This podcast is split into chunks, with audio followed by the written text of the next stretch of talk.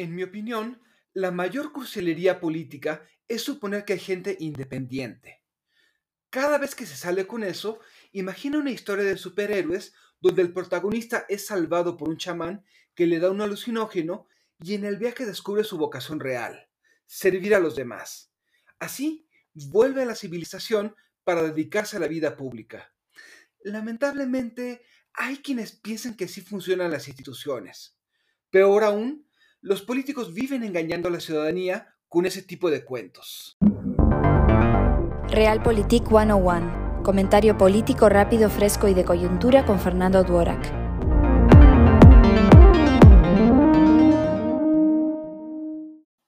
Uno de los elementos exitosos del INE es la composición plural de su Consejo General, donde el equilibrio de los intereses partidistas obliga al consenso.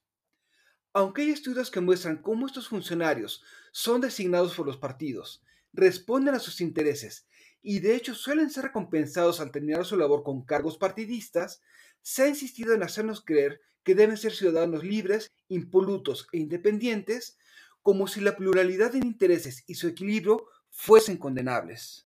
Si no hablamos claro sobre cómo funcionan realmente las instituciones, puede ganar la partida el discurso moral de quien desacredita a la democracia cuando no le conviene, el presidente.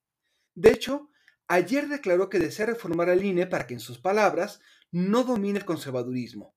Le hace, quiere poner a sus propios consejeros a modo.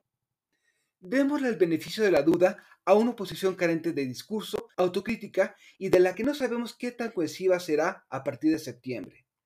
Si se dedicarán a reaccionar ante la agenda del presidente como lo han hecho los últimos tres años, en vez de representar algo, le regalarán 2024 a Morena. Hay muchas cosas rescatables de nuestras reglas electorales y otras que urge revisar. No hablar claro de los problemas desde la autocrítica puede hacer que el presidente se vuelva a salir con la suya. Lamentablemente los partidos no hablarán honestamente de este tema. Nos toca poner los puntos sobre las IES. Soy Fernando Duara y esto es Realpolitik 101. Hasta la próxima.